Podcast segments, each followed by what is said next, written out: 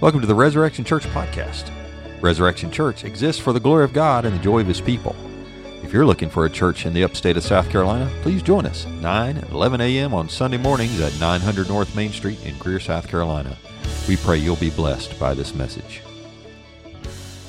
I'm Andy. I'm one of the elders here at Resurrection Church. I want to welcome you. We got a full house this morning. Um, if you're a visitor here, uh, we, we want to welcome you. Church family, can we welcome our visitors this morning?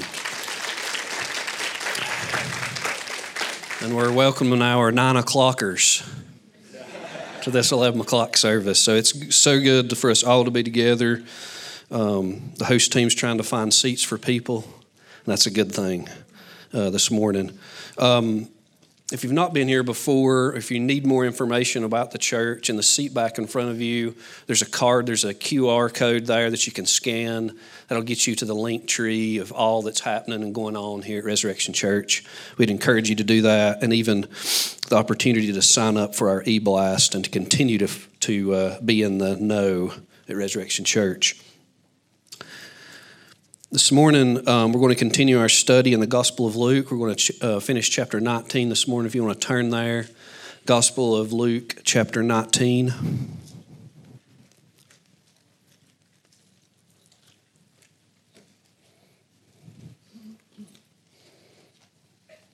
We'll start reading in verse 28.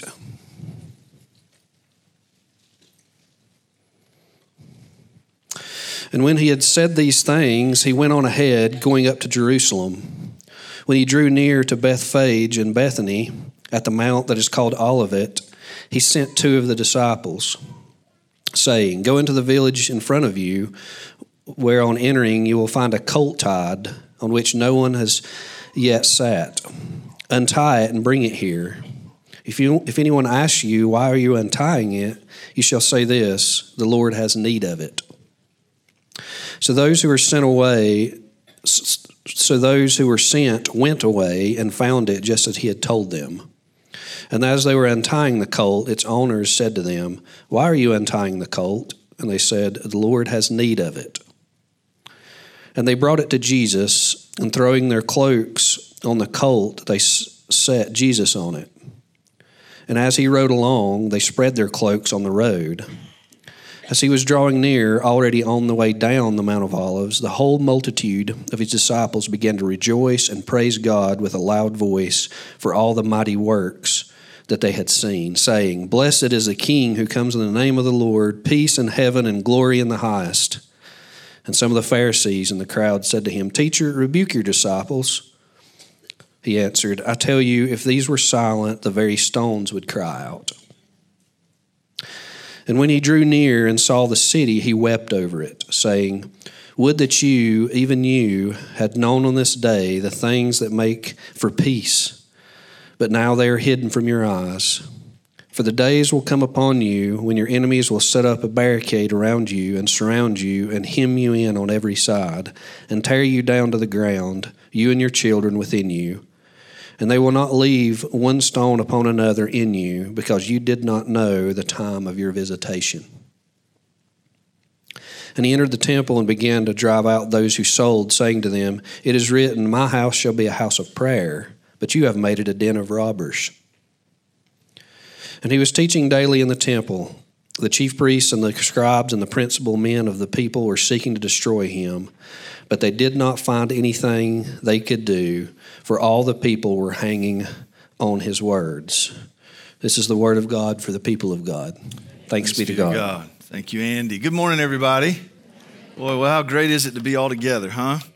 Yeah, this is great. It's, it's good to see you all this morning. Um, as I sat down to write this sermon this week, I, I had to pause for a minute because we're here. Finally, Jerusalem. If you're new to Resurrection Church, you, you might have picked up on the fact that we, we've, we've been studying through the Gospel of Luke for quite some time as a church. And it, if, if you were to look back, it was right at a year ago, literally last November, that we were in chapter 9 and we read these words He set his face like a flint toward Jerusalem. We began this final journey to Jerusalem which covers really the last nine or 10 months or so of Jesus' earthly ministry in Galilee. We began that a year ago. And it's taken us a full year to get here where he's finally riding into the city for the last time. You know, it's, it's one of the telltale signs that you are giving careful attention to the Word of God, not just kind of a surface reading of the Bible, but you're actually paying attention to the words that are there. That when you do that, it takes time. Uh, you know, quantity of time, I, I don't think that makes people more or less spiritual, but I will say this if you want to know if you're being a careful reader of Scripture, you could look at the amount of time it's taking you. I'm not, I'm not a fan of just flying through the Bible as fast as you can in a year. Pay attention to the words that are there, and that's what we've been doing, and it's taken us this long to get here. I'll tell you another sign that you're paying careful attention to the Word of God is if you are grappling with the magnitude and the specificity of God's sovereignty. It's all over the Bibles. It's all over our Bibles. I mean, regardless of where you might say you land theologically or not, even if you're aware of the categories that relate to God's sovereignty, if you pay careful attention to the Word of God, you're going to have to grapple with a God who is big. I want to know you. That's the first time I've heard that song. I, said something to Eric. I said, This is new to me. He's like, You haven't heard this? Where have you been? I, I haven't heard this song. But I sat there and looked at those words. I want to know you, not just know stuff about you. You're not an invention that I make up. Boy, we'd like him to be sometimes, wouldn't we? Because the more you get to know God, you know, that, that's a scary prayer to pray. Like, like when you ask God, Lord, I want to know you. You know, there are going to be moments in time where you're going to be just so overwhelmed in a good way with his goodness and his love and his mercy and his beauty and his worth. But there are also going to be times where you are absolutely in awe, and the only thought you have could be like that of John the Revelator when he saw, when, when, a, when a window was opened to him to see the Lord Jesus in his glory. What did he do? He said, I fell on my face like a dead man because he's that big. He's that sovereign, meticulously sovereign. This text is sobering. It's very sobering because what's all over it is the magnitude and the specificity of God's sovereign action in the world. Let me set the stage for you. Let's think about the birth of our Lord Jesus Christ. Micah chapter 5, verse 2 you know this, we're, we're, we're right on the threshold of Christmas season. But you, O Bethlehem, Ephrathah, who are too little to be among the clans of Judah, from you shall come forth for me one who is to be ruler in Israel, whose coming forth is from of old, from ancient of days. God's sovereign plan was for his son to be born in this little town called Bethlehem.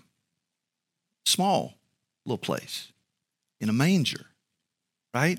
Little Mary, little Joseph, peasants, nobodies from nowhere. Nazareth was like, I'm not going to name a town around here because I might offend some of you, but Nazareth, what good could come from Nazareth? But the prophecy was God had said, My son's going to be born in Bethlehem. So what did he do? He flicked his finger and moved the Roman Empire Caesar Augustus called for a census that required everybody in the whole known world to go back to their hometown. Why? All to get little Mary and little Joseph to Bethlehem for the Lord of heaven and earth to be born in a stable. The magnitude and the specificity of God's sovereignty is overwhelming. Now we come to the triumphal entry, as it's called. And here was the prophecy from of old Zechariah chapter 9, verse 9. Rejoice greatly, O daughter of Zion. Shout aloud, O daughter of Jerusalem. Behold your king. Everybody say, King. That sounds like a big deal, doesn't it? Big, magnificent king. Your king is coming to you, righteous and having salvation is he, humble and mounted on a donkey, on a colt, foal of a donkey.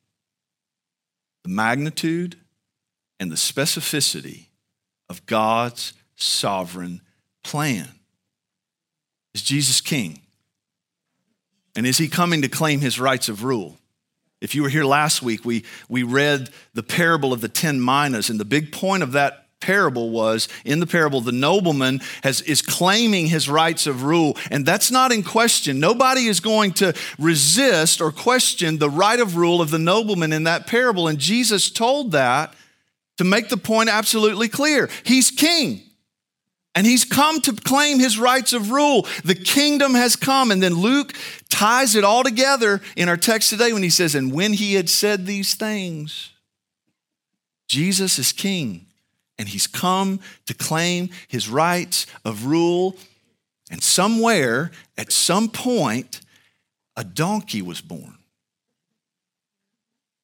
I'm not sure how you breed donkeys. I mean, somebody might could fill in the blanks here, but suffice to say, there was a mama and a daddy donkey somewhere, right?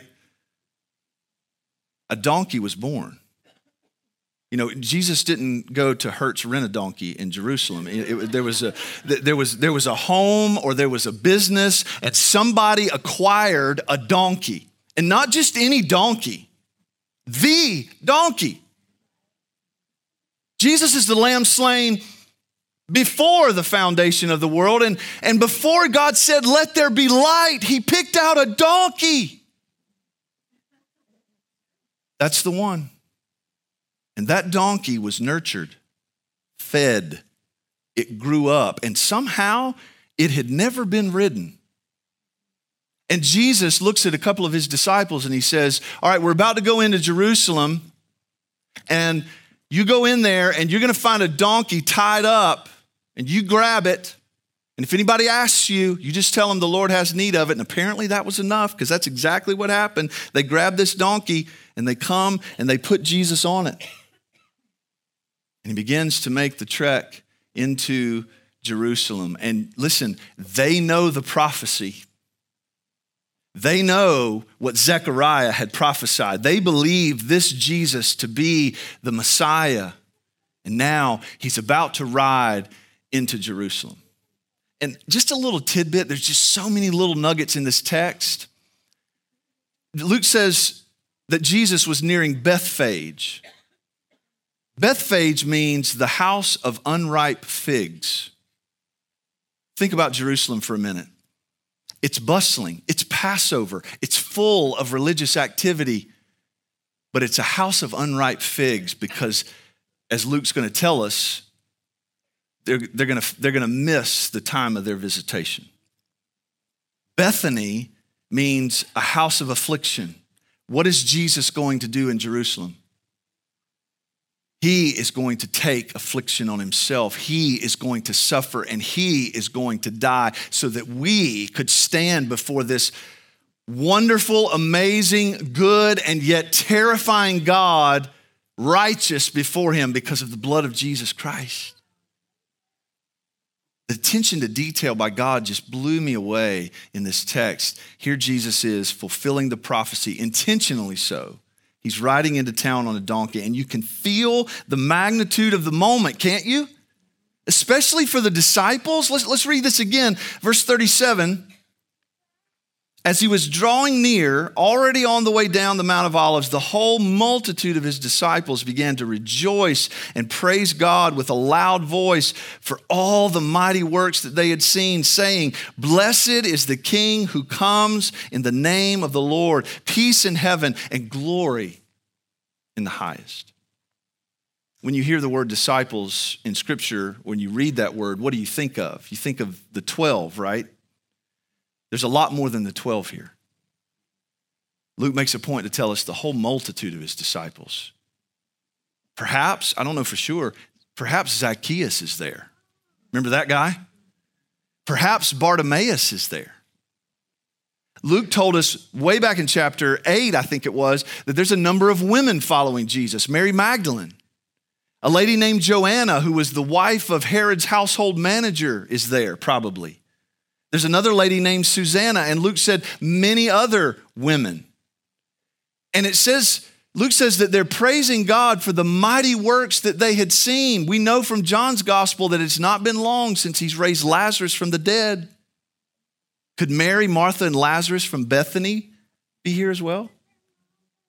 There's a multitude of disciples, and they're praising him as Messiah, as King. He's come to Jerusalem to claim his rights of rule. And they're right, aren't they? Sure, this is not going to go down the way that they might think, but they are right to praise him in this way. And Jesus knows exactly what's ahead of him. He knows that this multitude of his disciples, they don't fully get it, do they? And why don't they get it? Remember this?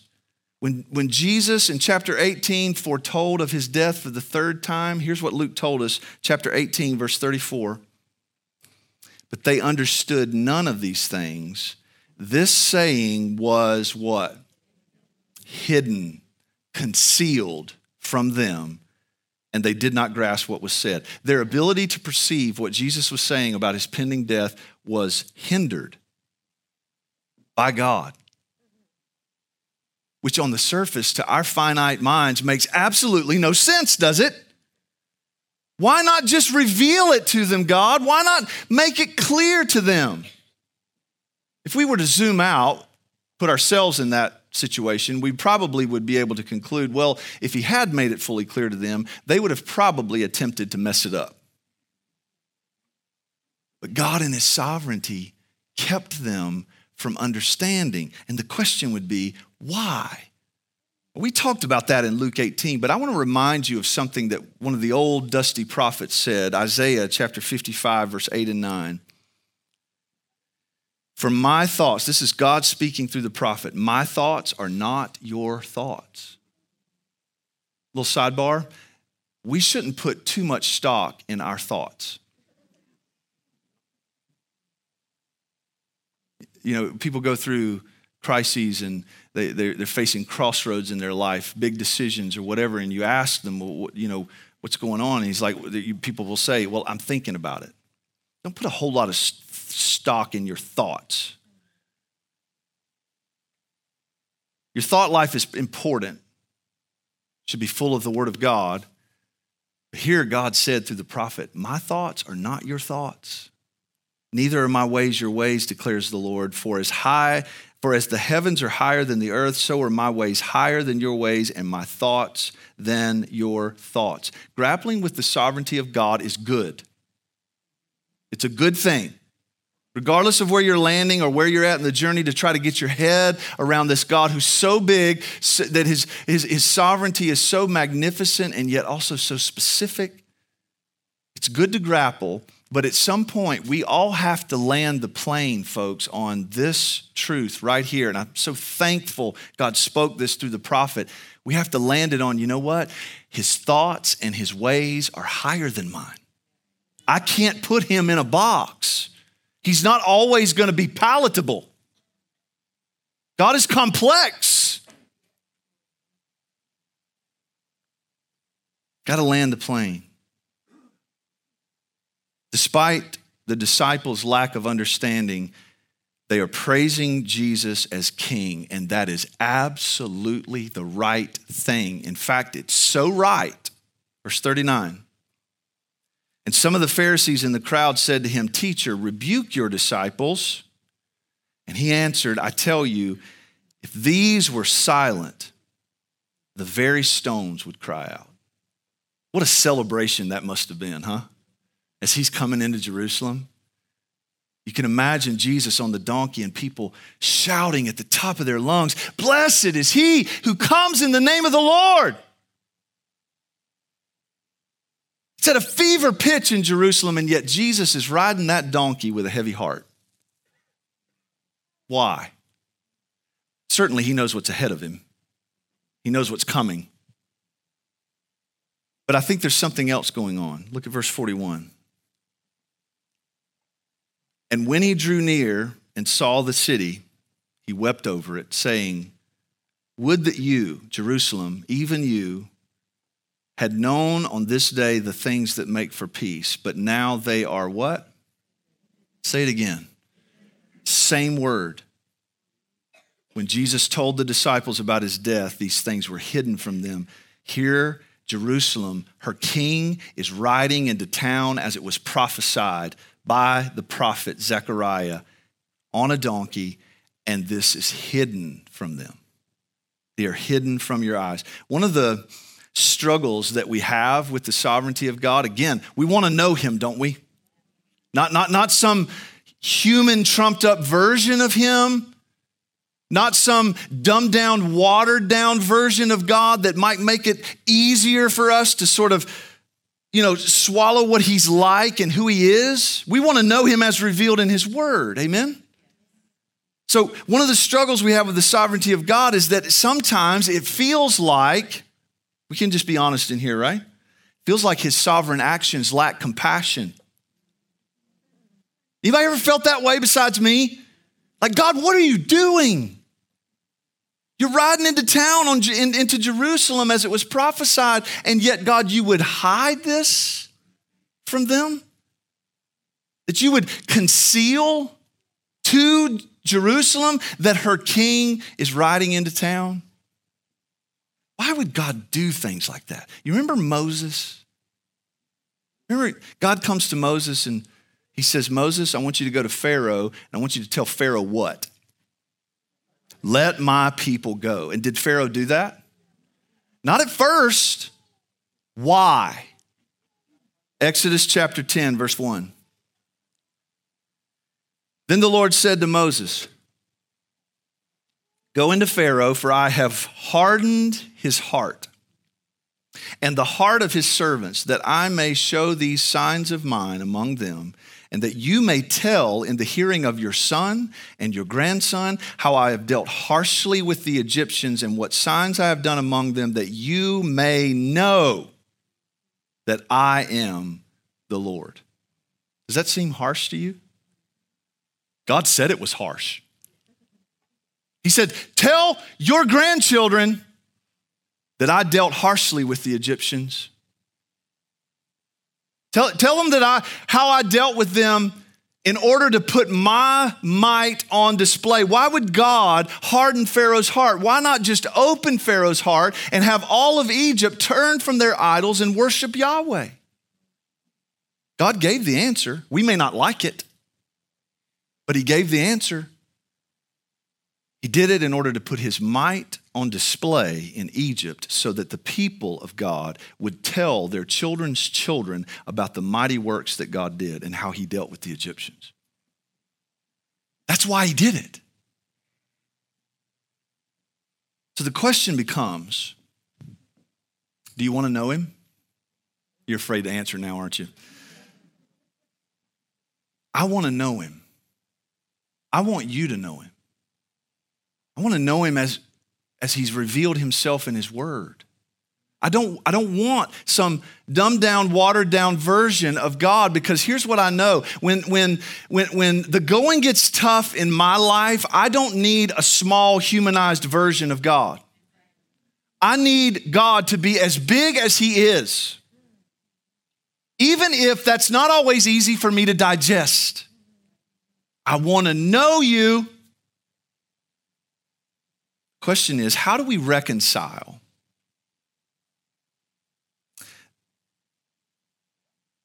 God's sovereign action that at times we struggle to get our heads around? How do we reconcile that with places in Scripture that, re- that reveal God to be a God of love and mercy and compassion? Is that, a, is that a good question to ask? You ever struggle with that?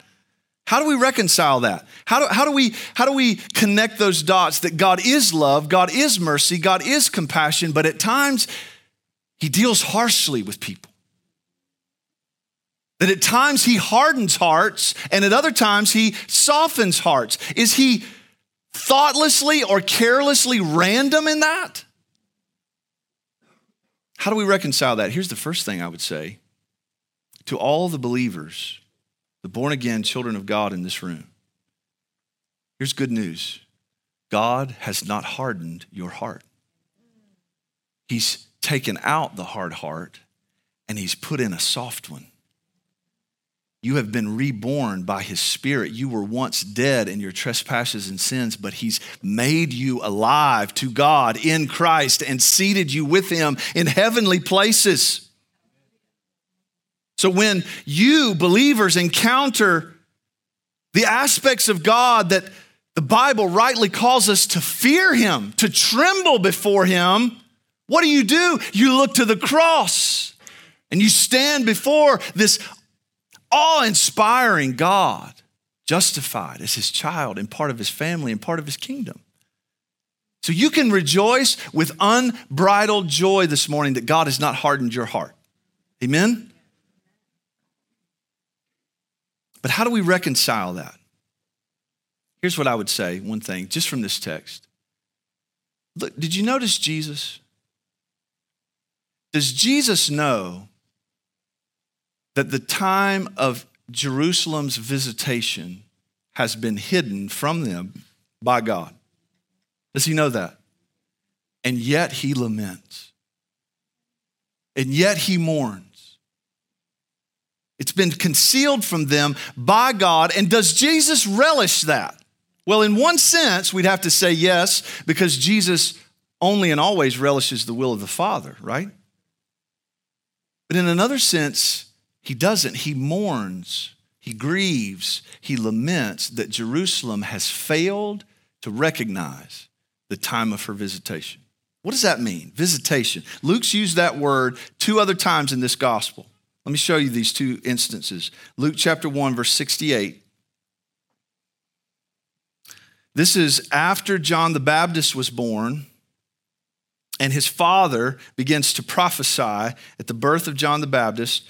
He says, Blessed be the Lord God of Israel, for he has visited and redeemed, he has visited and redeemed his people, and has raised up a horn of salvation for us in the house of his servant David. Here's the second instance Luke chapter 7, verse 16, when Jesus crashed a funeral of a widow's son. Y'all remember that? He just busted right up in there and raised the guy back to life. And when he did that, verse 16, Fear seized them all, and they glorified God, saying, A great prophet has arisen among us, and God has visited, he has visited his people. Clearly, that term means God is showing up for the purpose of salvation. So Jesus isn't relishing the fact, even though he knows it's been hidden or concealed from them by God, he isn't relishing the fact that Jerusalem is missing it missing the time of her visitation. Why? Because he's a compassionate Savior. God is a compassionate God. And you might be saying to me, I, I don't know how to connect those two things. And here's what I would say to you that God is sovereign and that He would do this, and yet He's also compassionate. God is complex.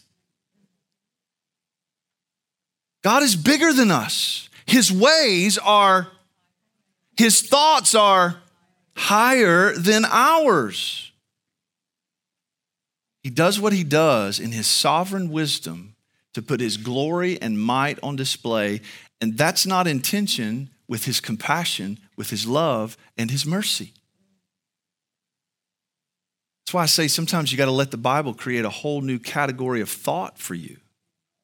That God could operate in this way and still be a compassionate God. That God could operate in this way and still only and always do exactly what is right. Has God done what is right here? We're going to see why in just a minute. But two questions that emerge from that for me. Has God made people, I'm thinking about Jerusalem and the Jews in Jerusalem who did not recognize the time of their visitation because it was hidden concealed from them. Has God made people do what they don't want to do? Is that who He is? I want to remind you about Jesus' first lament over Jerusalem. Luke chapter 13, verse 34. Remember this. Jesus said, O Jerusalem, Jerusalem, the city that kills the prophets and stones those who are sent to it, how often would I have gathered your children together as a hen gathers her brood under her wings? Do you see the compassion and the loving nature of God? But why not? Because you were not willing. You were not willing, and behold, your house is forsaken, and I tell you, you will not see me until you say, Blessed is he who comes in the name of the Lord. We've talked about this. Apart from divine intervention, human beings do not see or perceive the lordship of Christ. Why? Because they don't want to. Apart from God fixing our wanter, we choose our own way, don't we? We choose our own way. We choose our own path. We, we go in any and every direction but towards Him. We worship any and everything but Him because we choose it. The gospel writer John said it this way People love darkness and hate the light. Why do people choose darkness and not light? Because they love it. That's what they want. Thus, God is sovereign and man is responsible. We make our choices. We have a will. The problem is our will's not free because we only do what we want. And unless God fixes our wanter, guess what? We don't want Him. So when God sovereignly, listen, this is what He's done for all of us. We talked about this last week. Why do you obey? Why do you follow? Because you want to. Paul said it this way in Romans chapter 6 Thanks be to God. That's important. Thanks be to God. Why would he say that? Because God's done something, right? Tracking? Thanks be to God that you who were once slaves to sin. Is that true? Is that what we were? That sounds pretty intense, doesn't it? Slaves to sin. Why are we slaves to sin? Because that's what we want. We're born into sin and we want it. Why do we sin? Because we want to. Why, why, why are we bound to sin? It's not, it's not like we don't make choices, we make choices. But our free will isn't free, it's bound to sin. But thanks be to God, you who were once slaves to sin have now become obedient from the heart and you have become slaves to righteousness. Slaves to sin have now become slaves to righteousness. In other words, our wanter has changed, and we only do what we want. Our wanter has changed. And who did that? Thanks be to God that we who were once slaves to sin have now become slaves to righteousness. Why was Jerusalem not willing to be gathered by Jesus? Because they weren't willing and they're responsible. But God has to fix their broken wanter just like He did ours. Thus, God is sovereign and man is responsible. And as hard as that may be for us to get our heads around, that is the truth. God hasn't made anybody do what they don't want to do. What did he do for Zacchaeus? He opened the eyes of his soul.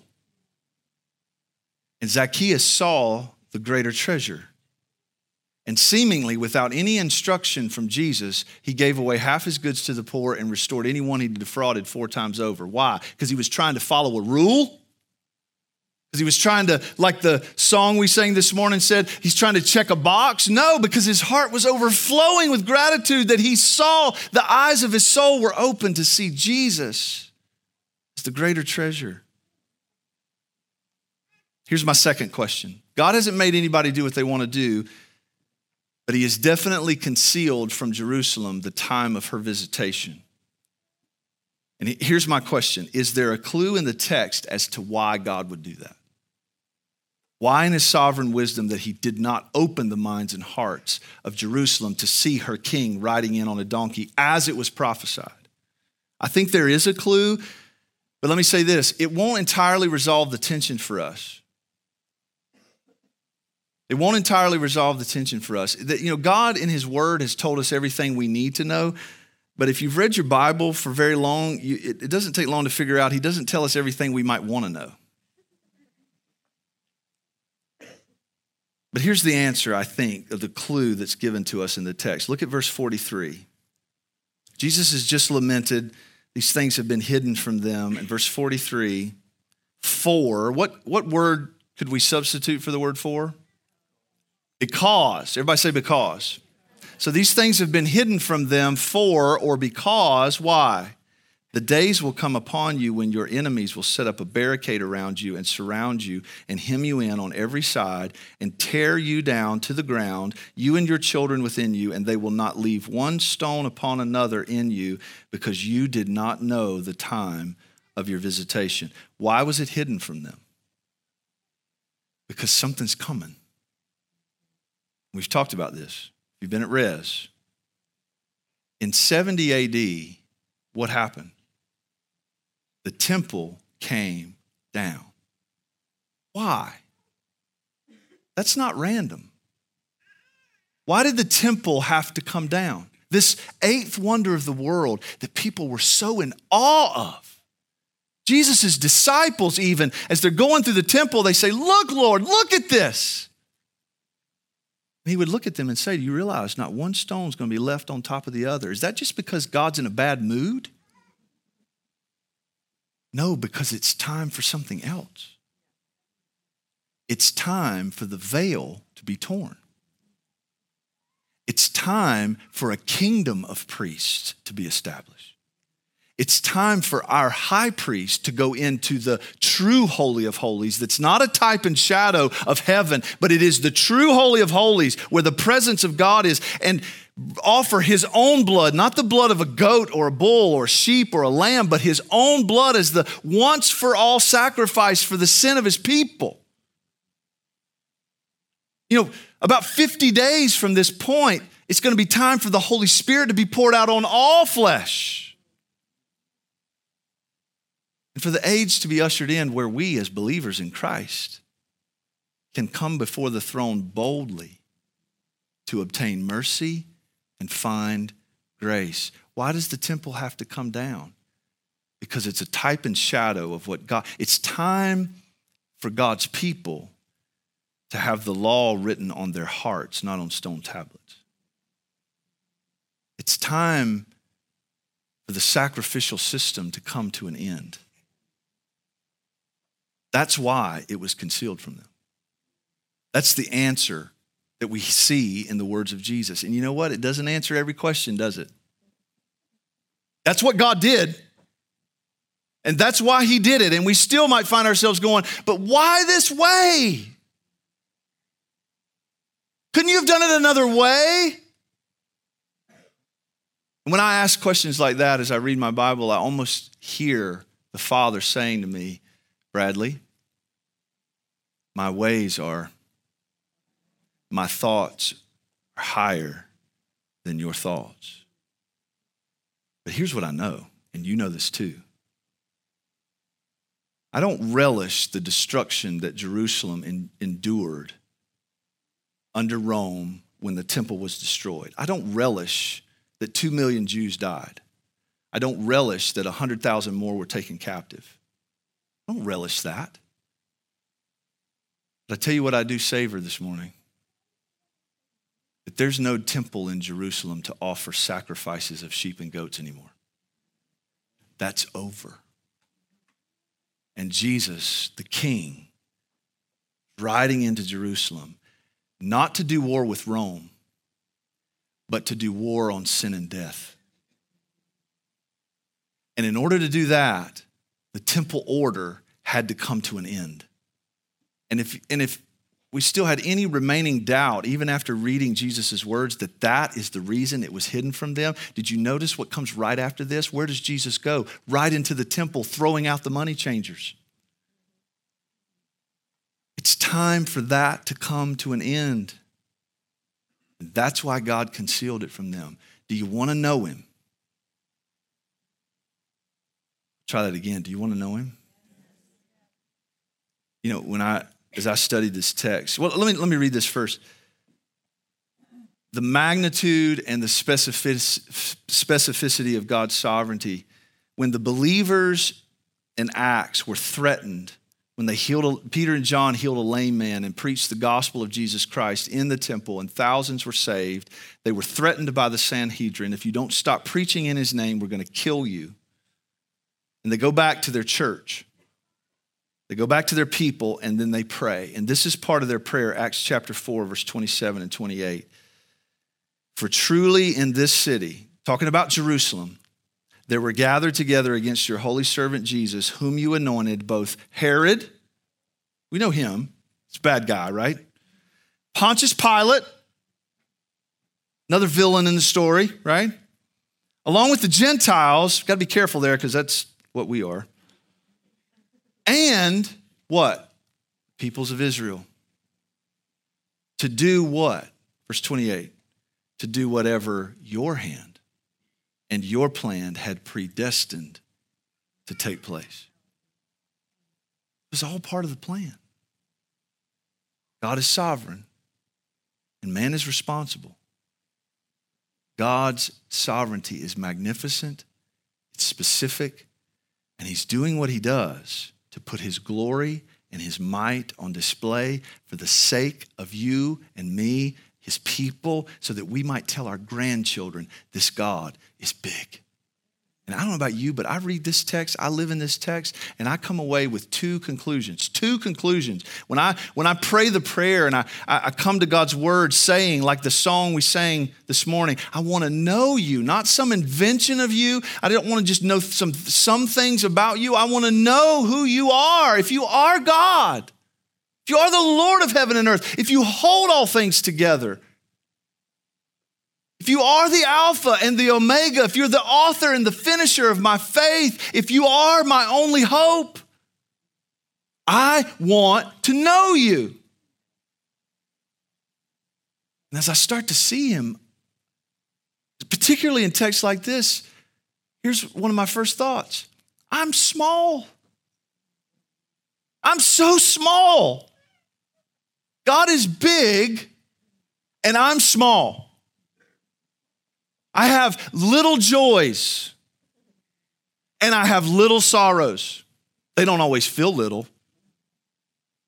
When my child was born, my children, that joy didn't feel small.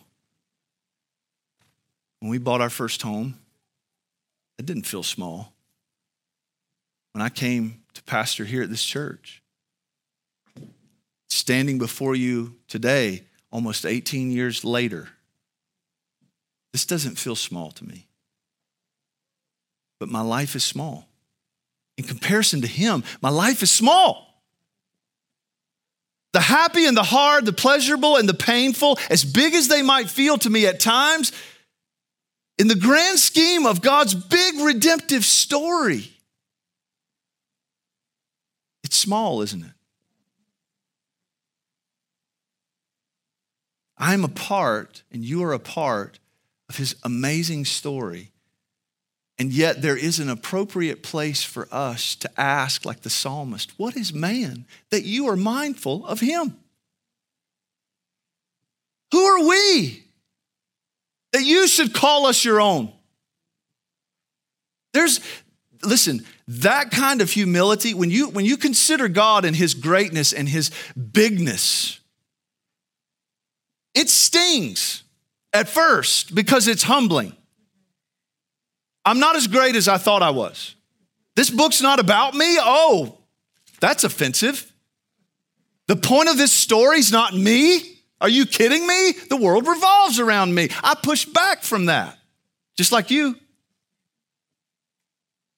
But there, listen, there is a joy unspeakable and full of glory when it finally dawns on you it's not about me. I'm a part of the story, but the story's about him and his glory. And it's a magnificent story, even when I don't understand it all. I'm small. There's a joy that I taste when I welcome that. Here's my second conclusion I'm small, number one. Number two, I'm confident.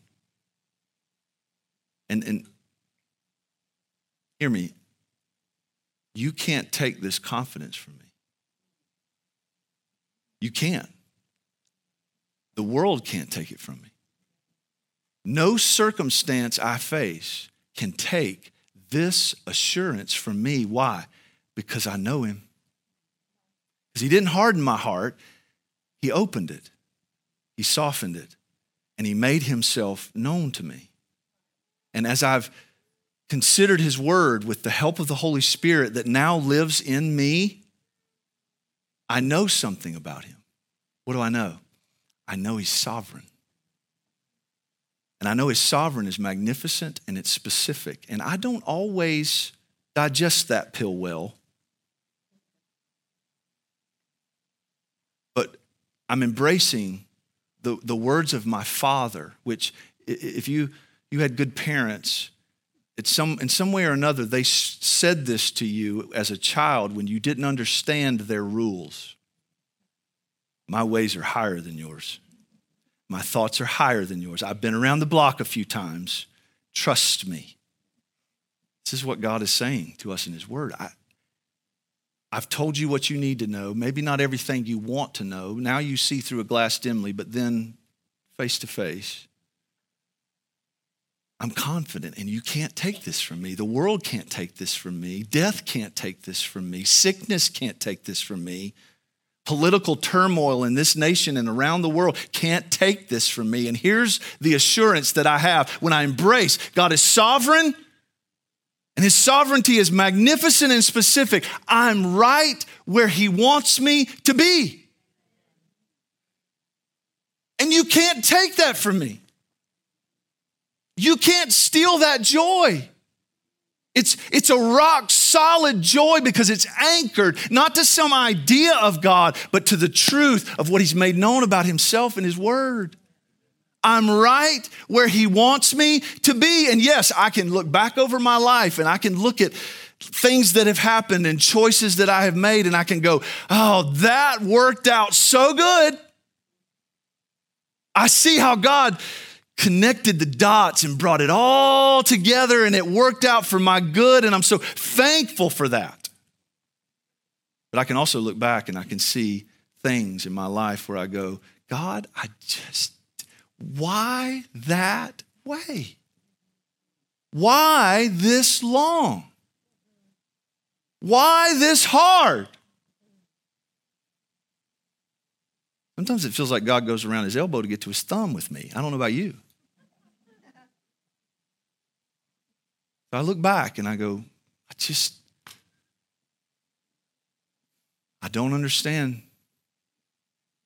But here's what I do understand I'm yours and you're mine. You've called me by name.